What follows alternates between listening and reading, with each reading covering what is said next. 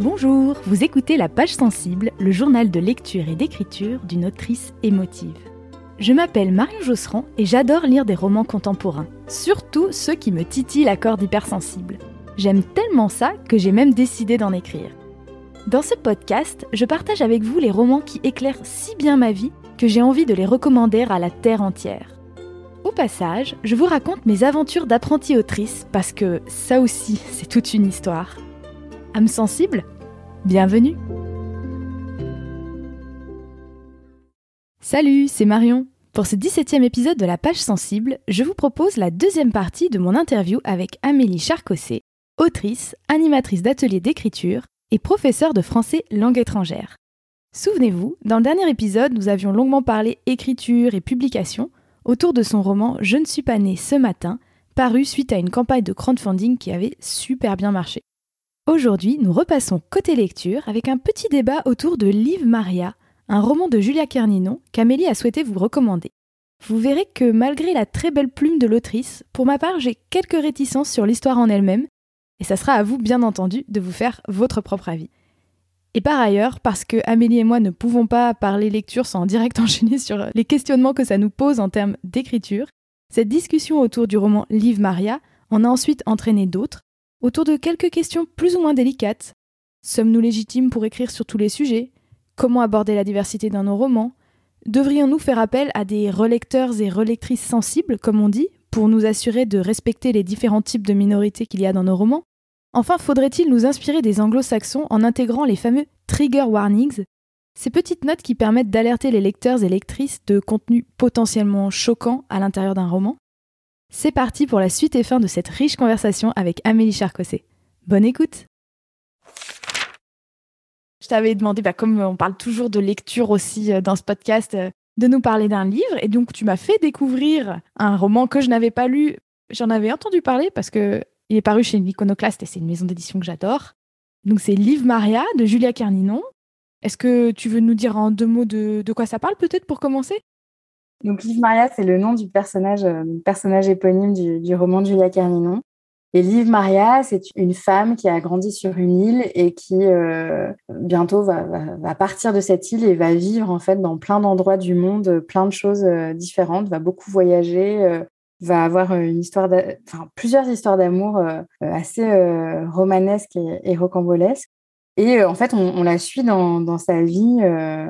Tu vois, la première fois que je l'ai lue, j'en parlais à mon compagnon et je disais, en fait, tu vois, c'est comme si je lisais la biographie de quelqu'un mais qui n'existe pas. Enfin, la biographie d'un personnage de fiction, parce qu'au début, c'est vraiment... on la suit année après année, les événements importants qu'il y a eu et tout ça. Puis je me disais, c'est trop drôle, j'ai l'impression vraiment de lire une biographie, quoi. Et je me disais, mais de quelqu'un qui n'existe pas. J'ai trouvé ça trop génial. Donc, c'est l'histoire de cette femme et de comment elle... les différentes couches de vie ou périodes de vie qu'elle a vécues, en fait. C'est vrai que c'est assez frappant parce que c'est un petit roman. Enfin, il est pas très épais. Il fait 230 pages en format poche. Et c'est vrai que ça couvre, je sais pas quel âge elle a à la fin du roman, mais je pense qu'elle a 40 facile. Donc, ça couvre 40 ans de vie de manière plus ou moins précise. Forcément, il y a des ellipses. Mais c'est vrai que c'est très... Moi, j'ai été impressionnée. J'ai même essayé de regarder comment elle faisait techniquement, de voir la rapidité avec laquelle elle arrive à nous faire avancer dans la chronologie. Parce que moi, je suis du genre à passer 20 pages sur une journée. Et là, vroom, en 20 pages, elle a couvert 10 ans. C'est vrai que ça remet un peu les idées en place. Oui, c'est vrai. Et pourquoi est-ce que tu as voulu nous en parler ? Qu'est-ce qui fait qu'il te plaît tellement, ce roman ?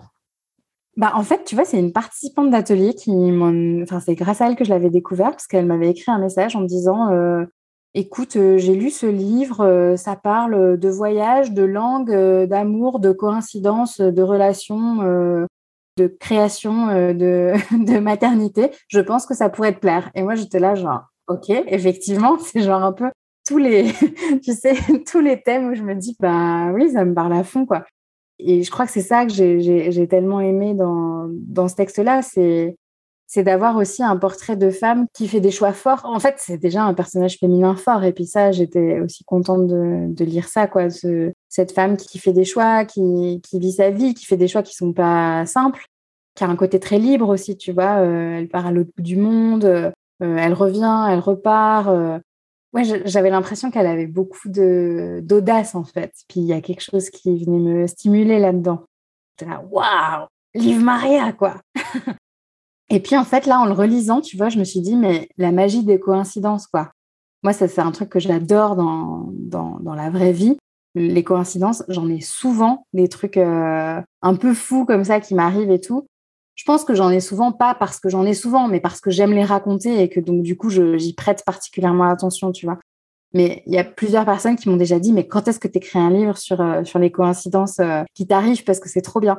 Dans Liv Maria, il y a vraiment ces histoires de coïncidences improbables, mais il y a vraiment cette idée de... Ouais, je sais pas, de la réalité... Enfin, pour le coup, la fiction qui dépasse la réalité, mais non, parce qu'en fait, tu sais que ça pourrait quand même avoir lieu parce que la réalité, bien souvent, dépasse la fiction. Enfin, ce que j'aime dans la coïncidence, c'est que c'est à la fois improbable et à la fois vrai.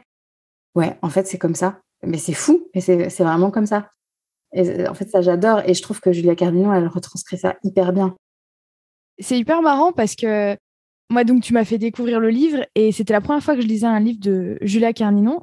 Et c'est vrai que j'étais, comme je te le disais par mail quand on préparait l'interview, j'étais un petit peu partagée parce que, en fait, j'ai adoré la plume. Vraiment, je trouve que c'est hyper bien écrit. Alors là, il n'y a rien à dire, c'est magnifique. Vraiment, il y a beaucoup de punchlines. On pourrait très facilement en tirer des citations pour les mettre dans un joli cadre. Il n'y a pas de problème. Enfin, je trouve vraiment... j'ai aimé regarder comment elle écrivait. Ça m'a donné envie de lire d'autres livres d'elle. Mm-hmm. Mais j'ai l'impression que précisément, ce qui, toi, t'a plu dans l'histoire, c'est ce qui peut-être a moins marché pour moi. Et ce n'est pas un problème de qualité de livre. C'est, je pense, plus un problème de goût, d'affinité. Je pense que moi, justement, ce côté coïncidence dans l'histoire m'a posé problème parce que je pense que ça manquait de vraisemblance. Et à la fois, quand tu le présentes avec ton point de vue, je comprends pourquoi ça t'a plu. Et je comprends pourquoi ça a plu à plein de gens parce qu'il a eu un très beau succès, ce livre. Et en même temps, ouais, moi, à titre personnel, au moment où je l'ai lu, du coup, ça satisfaisait pas mon besoin de vraisemblance sur le moment. Et je pense qu'aussi, une des qualités du livre, et peut-être ce qui fait un défaut pour moi, c'est que c'est un petit peu, il y a un côté un petit peu comme un conte. Et aussi, comme tu disais, le fait qu'on a l'impression de lire une biographie. Enfin, moi, j'avais un peu l'impression de voir Liv Maria qui se déplaçait dans des décors. Et à la fois, il y a quelque chose d'onirique, de très beau, de très illustré, de très, avec du mouvement comme ça, et les vents marins et tout ça, parce que ça se passe un peu en Bretagne. Et en même temps, je me dis, c'est peut-être pas le genre de livre que moi, j'aime lire. Parce que justement, je ne suis pas assez dans l'introspection, dans l'intériorité du personnage.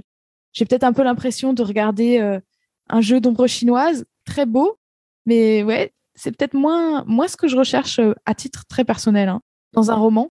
Mais c'est marrant parce que je vois en quoi ça pourrait être précisément ce que plein d'autres gens vont aimer dans ce roman-là.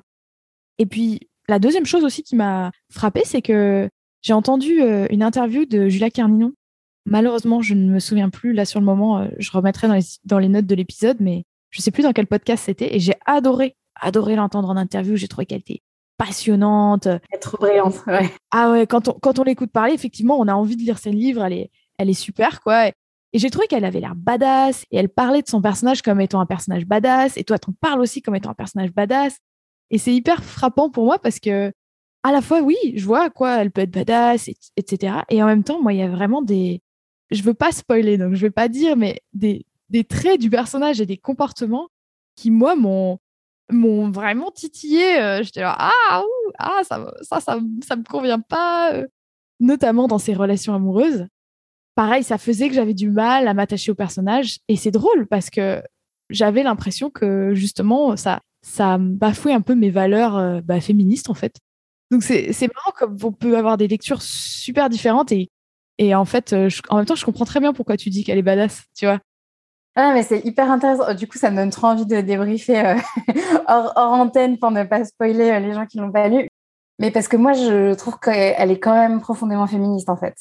Ne serait-ce que dans les choix qu'elle fait qui ne sont pas dictés... c'est difficile de ne pas spoiler. C'est dur, hein. Ouais, c'est pour ça que je me suis dit, on ne va pas pouvoir rentrer trop dans le vif du truc, mais... Enfin, je trouve qu'elle a un côté où les choix qu'elle fait ne sont pas dictés par la société, en fait, tu vois, et par ce qui serait bien vu dans la société. Et rien que pour ça, je trouve que c'est un truc féministe, en fait, de se dire c'est quoi qui est OK pour moi plutôt que c'est quoi que la société aimerait que je fasse parce que je suis une femme, en fait. Et ça, je trouve fort, quoi. Et ce que tu dis sur Julia Kerninon qui parle de Liv Maria et de comment on s'attache à Liv Maria ou quoi, moi je l'avais vu dans une vidéo, Julia Kerninon, où elle disait qu'il y avait des gens qui lui avaient dit que c'était difficile de développer de l'empathie pour Liv Maria, parce que moi j'ai pas du tout trouvé par exemple. Et qui était mon problème, ouais. Et elle disait mais moi je m'en fous, c'est pas ce que je veux faire que les gens développent de l'empathie avec Liv Maria, je leur ai rien demandé. Enfin, elle avait aussi une punchline beaucoup mieux que ce que je viens de te dire. Que, en fait, Liv Maria, elle n'était pas là pour ça, en fait, tu vois. Elle n'est pas là pour créer de l'empathie chez les gens. Elle est là pour vivre sa vie. Et puis voilà, en fait. Et moi, c'est quelque chose qui m'a beaucoup séduite. Quand tu parles des ombres chinoises et tout, je trouve que c'est une super image.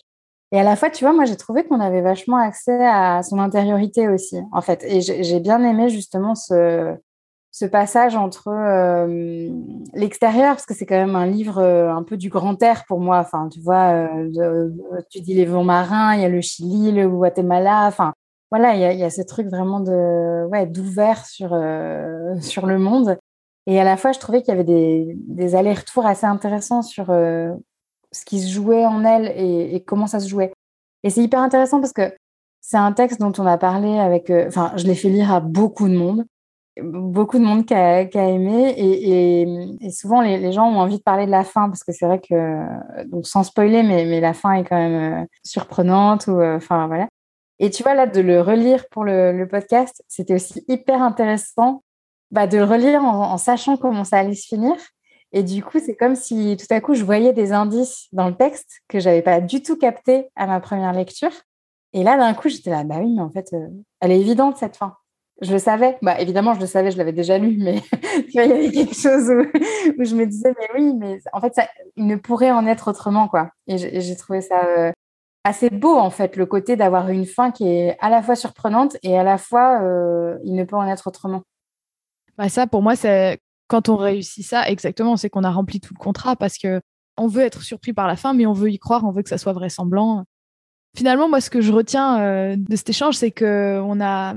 Totalement en dehors de la qualité d'un livre, on peut vraiment avoir chacun, et en fait, on doit avoir chacune sa lecture. Et je me dis même aussi à des moments de notre vie.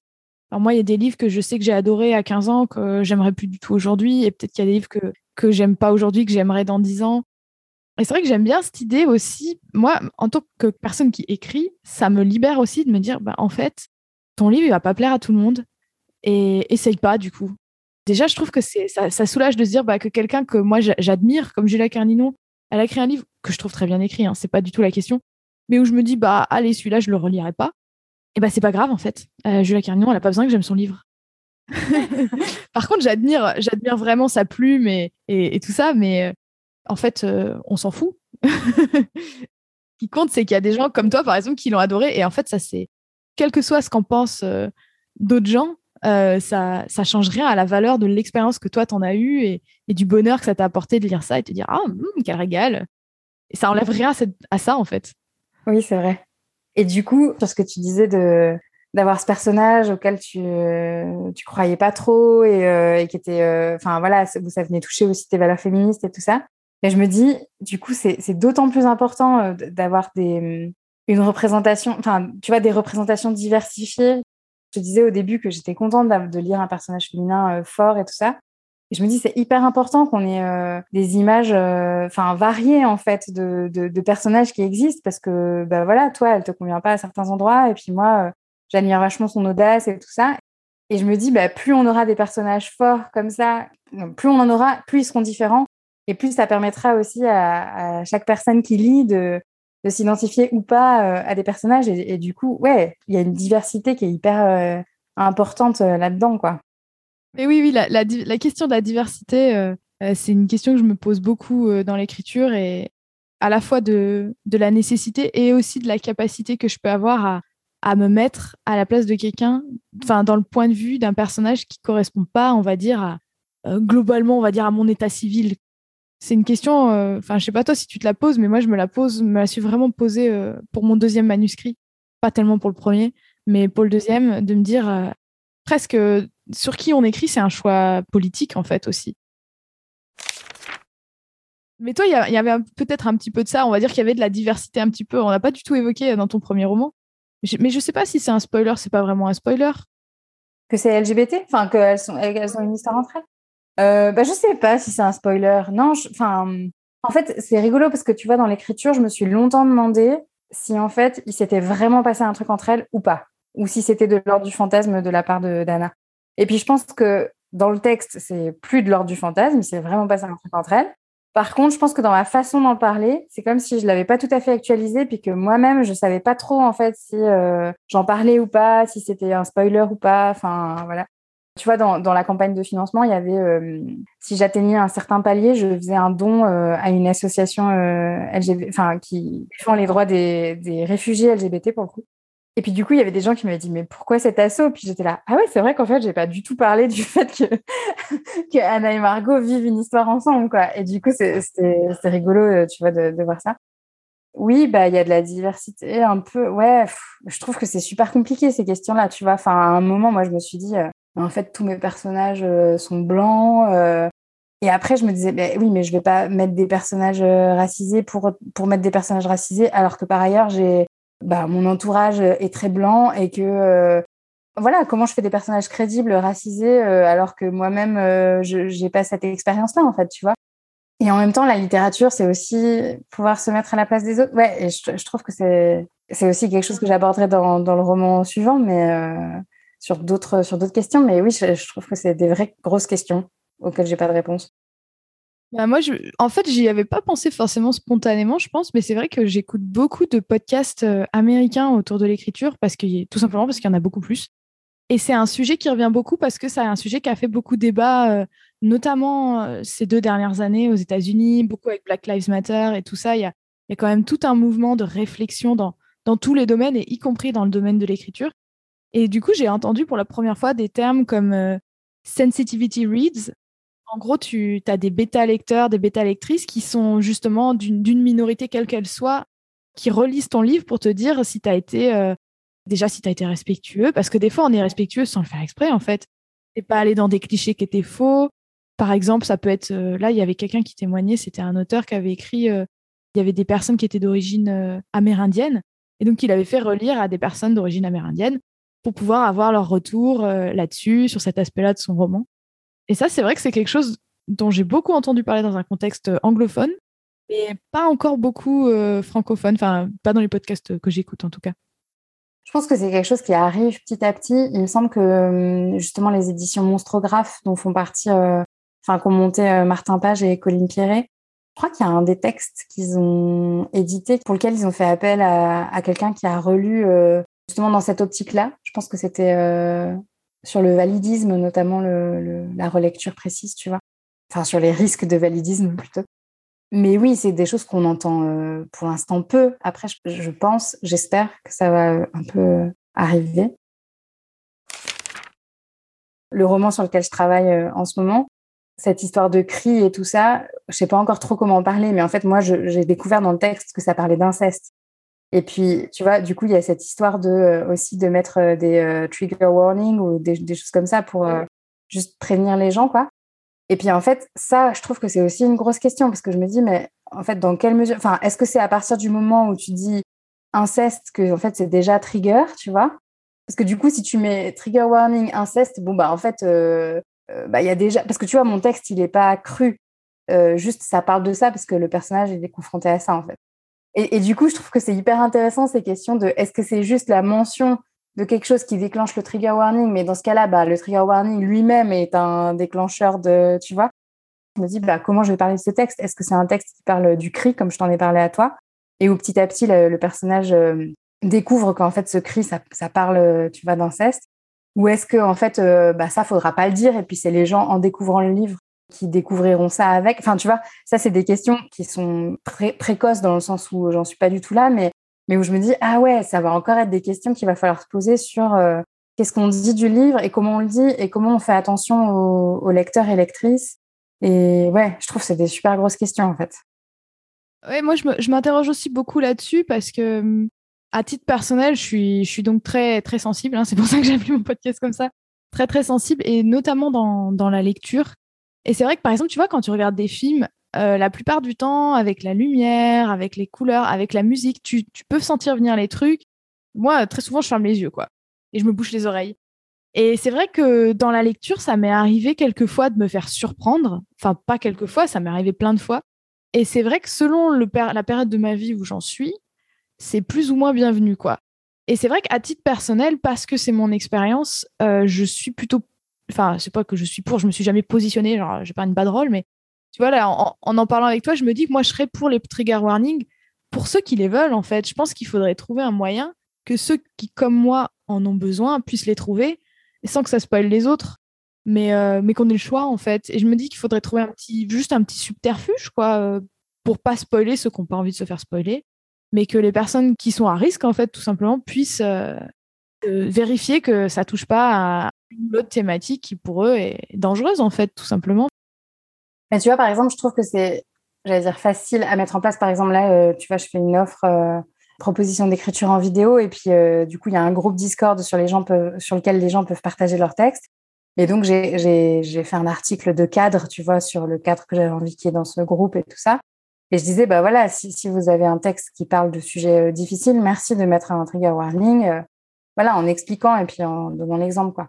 Et en fait je me dis là ça va parce que c'est un texte, donc si le texte ça parle de violence ou de sexualité, enfin voilà, bah, tu peux le noter. Et puis, enfin, c'est valable pour tout le texte, entre guillemets, tu vois. Je trouve que pour un roman, tu vois, je me dis, ah, dans des versions numériques, peut-être il y a moyen de faire afficher, enfin, tu vois, mais sinon, j'ai du mal à visualiser comment ça peut prendre forme pour l'instant. Je sais pas si, toi, dans les podcasts américains ou anglais, c'est des choses qui ont été abordées et que qu'il y a des pistes, tu vois, de ça, mais... J'avais écouté un long épisode là-dessus, c'était il n'y a pas très très longtemps, justement, un truc qui durait au moins 1 heure, justement sur cette question-là des trigger warnings. Une femme, en fait, dont c'était notamment une des casquettes, elle était sensitivity reader. Voilà, elle était rémunérée pour faire ces lectures-là, parce que ça parlait du trauma, en fait, dans l'écriture. Je t'enverrai, c'est un super podcast. Ah ouais, volontiers, ouais. Alors, pour le coup, elle n'est pas américaine, elle est anglaise, et elle est trop marrante. C'est le Rebel Author Podcast. Par contre, ils n'ont pas parlé de la façon technique dont les trigger warnings étaient affichés. Mais je pense que du coup, ça serait intéressant d'aller voir comment ils font justement dans le monde anglophone parce que ça existe déjà. Donc, ils ont dû se poser cette question-là. Ouais, parce que tu vois, moi, je me dis, pour en revenir à ce deuxième roman, à la fois, c'est quelque chose que le personnage va découvrir assez longtemps après le début du texte. Enfin, tu vois, c'est pas genre un truc que tu sais dans les 5 premières pages, quoi. Ça va être vraiment beaucoup plus loin parce que c'est tout ce processus de qu'est-ce que c'est ce cri, qu'est-ce que j'en fais et tout ça. Donc, il y a un côté où genre, bah, si je dis sur la 4e de couverture, bah, en fait, ça parle d'inceste. C'est un peu bizarre parce que ça dépend de comment c'est écrit et tout ça, mais je veux dire, il y a un peu un côté où genre, tu dis ce que c'est ce cri, puis du coup, voilà. Puis ça attire aussi pas le même genre d'histoire. Enfin, du coup, je pense que ça attire beaucoup des récits de vie. Alors que je trouve que l'histoire du cri en elle-même, elle est peut-être plus intéressante parce que c'est aussi plus ouvert, tu vois, genre, qu'est-ce que c'est le cri à l'intérieur de chacun, quoi, chacun, chacune. Mm-hmm. Mais en même temps, je me dis, bah, ne pas du tout le dire et du coup, potentiellement mettre exposer des personnes à lire un texte où tout à coup, elles se retrouvent avec un truc d'inceste, bah, je trouve ça vraiment pas cool et j'ai pas envie de faire ça, tu vois. Et donc, du coup, je suis un peu genre, oh là, oui, bon, bah, on verra. Je vais déjà moi-même essayer de me dépatouiller avec ce truc que j'avais pas vu venir. Faut déjà l'écrire, oui.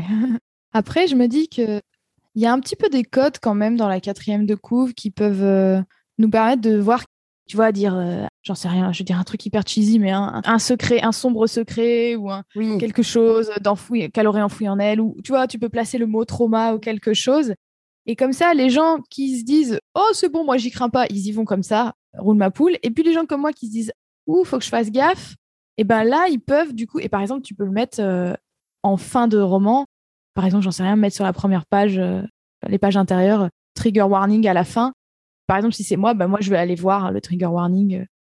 Dans les faits, je le fais manuellement, souvent. C'est-à-dire que quand je pressens qu'il va y avoir un truc un peu qui pourrait être problématique pour moi, bah en fait, je feuillette et j'essaye de trouver des indices pour essayer de voir. Bah ouais, pour savoir déjà si je veux continuer à lire. Et si je décide de continuer à lire, c'est pour être préparée. Ok. Tu vois. Ouais. Donc, en fait, je le fais. Donc, je me dis que les gens qui veulent l'info, si tu leur dis comment la trouver facilement, ils iront la chercher. Enfin, en tout cas, si je m'appuie sur ma propre expérience. Bah, merci pour ça, parce que c'est bon à savoir. Je trouve que c'est Enfin, ouais, cette question à la fois de la diversité, des sujets que tu abordes, de comment t'en parles et tout ça, enfin, c'est des trucs qui sont hyper importants, en fait. et pour lequel on n'a pas forcément les outils. Moi, j'ai l'impression de tout le temps découvrir en fait là-dessus, quoi, tu vois, d'être au tout début d'un chemin, quoi. Et puis aussi, moi, je pense que c'est important qu'on puisse écrire sur tout, justement. Enfin, je trouve ça dommage, c'est déjà tellement compliqué l'écriture, on se voit tellement écrire, on a tellement le regard de l'autre tout le temps qui vient se confronter à ce qu'on fait. Je me dis, si en plus, on doit se limiter dans les sujets, c'est quand même difficile. Vaut mieux trouver un moyen pour que les gens qui n'ont pas envie de lire sur ce sujet-là ne lisent pas notre livre, plutôt que de ne pas l'écrire parce qu'on se dit que ça pourrait tomber entre les mains de quelqu'un qui ne veut pas le lire. C'est dommage, quoi. Ou de l'écrire, mais en n'y allant pas franchement.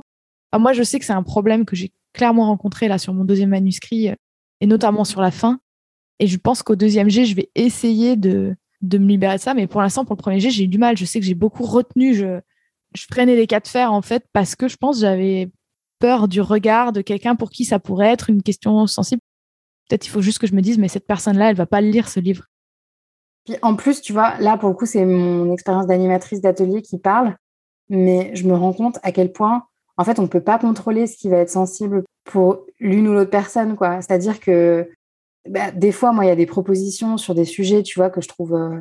des sujets que je choisis en atelier qui sont assez graves ou durs, et puis je vais lire des extraits qui, voilà, je lis beaucoup de littérature triste, donc du coup, j'ai souvent des extraits, tu vois, un peu durs, mais après, mes ateliers, ils sont joyeux dans la manière de faire et tout ça, mais voilà.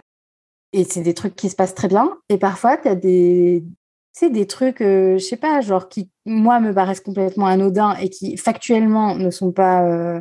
triste ou grave ou quoi, mais juste en fait tu sais pas ce que ça va venir toucher chez la personne, parce que je sais pas, un atelier sur les lucioles, tu te dis bon bah oui ok, les lucioles c'est des insectes, enfin tu vois, et en fait ça va rappeler un truc à la personne et ça va la déclencher à un endroit que clairement t'aurais pas pu prévoir, alors que la fois où tu fais un atelier sur le courage, et il y a des textes où tu pourrais te dire non mais ça oui c'est un peu plus difficile à gérer pour les gens qu'un autre truc, mais en fait si ça se trouve c'est pas du tout celui-ci qui va provoquer cet effet-là chez la personne, en fait. Et donc, je me suis vraiment rendu compte dans l'animation d'atelier que, en fait, je peux faire attention au cadre que je propose pour que les gens puissent explorer, en fait, ce que je leur propose et qu'ils se sentent en sécurité de le faire, et que, du coup, si ça vient toucher un truc dur, qu'ils aient l'espace de l'exprimer ou de pas l'exprimer, mais, enfin, tu vois, de le vivre. Mais, en fait, je peux pas garantir que ça ne va pas déclencher de trucs durs, en fait. Finalement, c'est pas mal parce que ça nous rappelle qu'on a la tentation de vouloir maîtriser le devenir de notre texte une fois qu'il est publié, et en fait, on peut pas. Bah ouais. Tu vois, en t'écoutant parler, je me dis mais en fait, finalement, c'est encore mon besoin de contrôle, je pense, qui parle, et en fait, voilà, je sais pas qui va le lire et je sais pas ce qu'ils vont en penser, et en fait, je n'ai aucun contrôle là-dessus. Mais c'est dur à accepter. Oui, c'est dur à accepter, et en même temps, je pense que l'accepter, c'est une chouette libération. Enfin, je te dis ça, je me le dis aussi à moi, bien sûr. Parce que je pense qu'effectivement, à partir du moment où... c'est ce que tu disais tout à l'heure, sur on sait qu'on ne va pas plaire à tout le monde, quoi. On sait qu'on ne va pas plaire à tout le monde et on sait qu'on va provoquer des trucs potentiellement pas agréables chez tout le monde, tu vois. Que les gens sont responsables de leurs émotions, tu vois. J'ai hâte quand même de voir, d'avoir une première publication... pour voir un petit peu justement l'effet que ça peut faire, peut-être le vertige ou peut-être le soulagement de me dire ça y est, c'est parti, je peux plus rien faire, je peux plus y toucher. Je suis assez curieuse de voir l'effet que ça va me faire. Alors à mon avis, me connaissant, je vais être terrorisée, mais je me dis peut-être aussi, ouais, peut-être qu'il y aura un soulagement, comme tu dis. Pour moi, c'est des mélanges, quoi. Et du coup, toi, t'en as un qui est fini, qui est bien en train, on va dire. Là où il en est, c'est que donc là, je suis en train de reprendre une 4e mouture, mais avec des retours de bêta-lecteurs et lectrices, parce que c'est quasiment que des filles. Du coup, là, je suis en train de faire ce travail-là qui est à la fois génial et très éprouvant émotionnellement, parce que c'est super. Je trouve que même quand c'est des retours positifs, c'est toujours hyper dur, je trouve, de lire de se mettre dans l'état d'esprit pour ouvrir son ordi et se dire « bon, allez ». Je vais aller me confronter au regard. Et je trouve que c'est très fatigant, en fait. Ça me fatigue, ça m'épuise de faire ça. Mais ouais, je suis dans cette phase-là. Ok. Mais ça prend un temps fou parce que... Enfin, ça prend un temps fou. Là, ça fait un mois que je me suis remise dessus.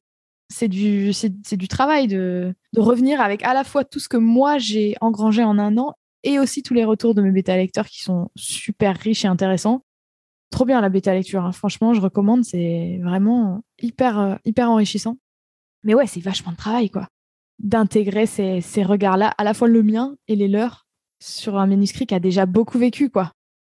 Et puis, je trouve, dans la bêta-lecture, il y a aussi ce truc de qu'est-ce qui m'appartient, moi. Enfin, en fait, qu'est-ce qui vient résonner chez moi et qui appartient aux bêta-lecteurs, lectrices, et que, du coup, j'ai pas envie d'intégrer, en fait.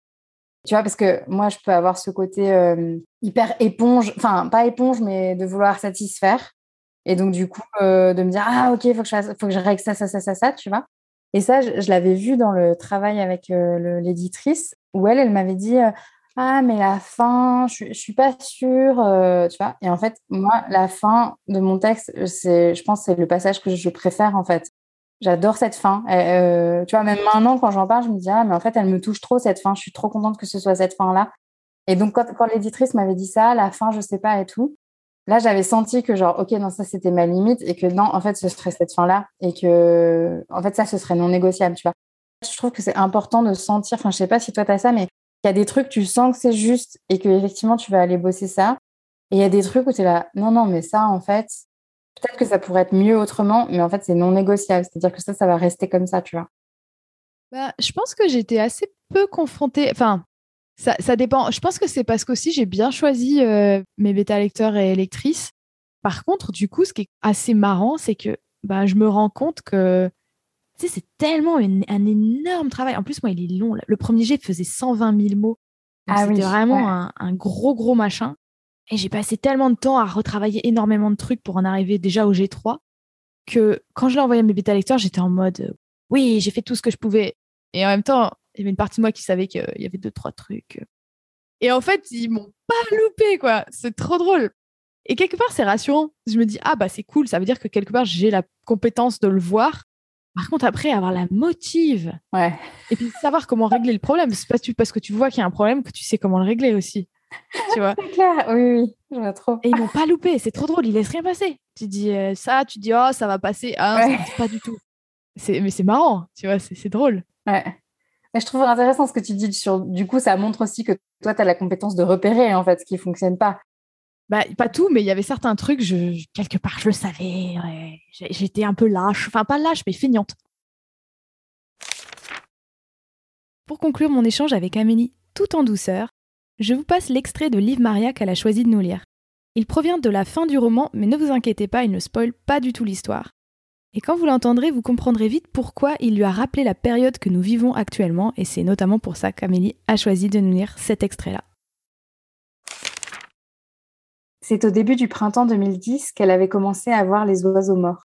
D'abord un merle, puis un pinson, puis un rouge-gorge. Chaque fois, elle avait frissonné malgré elle, mais elle n'avait pas compris tout de suite ce qui n'allait pas. Finalement, en y repensant dans son lit un soir, elle avait compris. C'étaient des oiseaux qu'elle n'avait jamais vus morts. Des pigeons morts, oui, ou parfois une mouette, oui, mais alors abîmés, blessés, mordus par un chat ou quelque chose comme ça. Cette fois, les oiseaux morts étaient intacts, comme tombés du ciel. Une mésange morte, vision aussi glaçante que celle d'un ami mort, avec le choc de voir mort ce qu'on a toujours connu vivant. Elle n'avait même pas osé en parler à quelqu'un. Elle ne savait pas quoi demander, et après tout, elle ne connaissait rien aux oiseaux. Sa grande émotion lui semblait à peine légitime. Elle pouvait se tromper. Peut-être qu'elle n'avait jamais fait attention avant. Mais elle s'interrogeait. Est-ce qu'ils avaient simplement chuté ? Ou est-ce qu'ils avaient été... quoi ? Électrocutés par des fils ? Ou est-ce que c'était le climat ? Partout dans le monde, les records de chaleur tombaient les uns après les autres. La neige ne tenait plus. Les rivières débordaient. Les animaux représentés sur les vêtements de ses fils, baleines, éléphants, abeilles, ours blancs, éteints, un à un, ou en passe de l'être. Et cette menace qui se rapprochait, terrible, colossale, en venait parfois à se confondre avec l'autre menace intime qui lui pesait. Dans la librairie, en ouvrant le journal du matin, elle avait de plus en plus souvent l'impression de lire l'état de sa propre vie.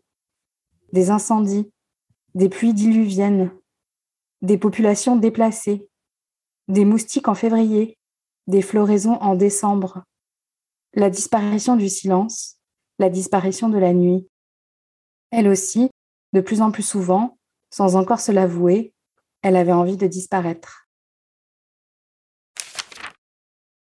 Merci, très belle lecture. Petite dose d'éco-anxiété, on pourrait mettre un trigger warning.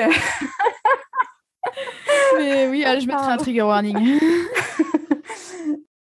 Merci beaucoup Amélie. Merci à toi. Pour l'interview, pour la lecture, pour tout. C'était vraiment un échange riche. Merci d'avoir écouté cet épisode numéro 17 de La Page Sensible. Pour être parfaitement transparente avec vous, si Amélie n'avait pas souhaité vous recommander le roman Liv Maria, pour ma part, je pense que je n'y aurais pas consacré d'épisode de podcast. Notamment parce que, malgré le très très beau style de Julia Kerninon, j'ai trouvé que l'histoire manquait un peu de vraisemblance, comme vous l'avez entendu, et surtout que certains aspects hérissaient mes valeurs féministes. Mais Amélie nous prouve qu'on peut tout à fait en faire une autre lecture, tout en ayant soi-même des valeurs féministes. Et si vous le lisez à votre tour, je serais vraiment très curieuse de savoir ce que vous en avez pensé. Dites-le moi en commentaire ou bien directement sur Instagram, @lapagesensible tout attaché. Et pour recevoir mes meilleures recommandations de films, de podcasts et autres en lien avec chaque épisode de La Page Sensible, n'oubliez pas de vous abonner à ma newsletter en cliquant sur le lien dans la description du podcast. Enfin, ne ratez pas le prochain épisode où nous parlerons d'une des plus grosses claques littéraires de ma vie, l'incroyable roman La vie devant soi, paru en 1975. Le petit Momo nous y raconte sa vie de fils de prostituée avec une naïveté, une tendresse et un humour qui m'ont pétri le cœur. Ce roman a valu le prix Goncourt à son auteur, un certain Émile Ajar, qui s'est permis de le refuser à l'époque. Et vous verrez que c'était pour une bonne raison. À très bientôt, et d'ici là, je vous souhaite de belles lectures.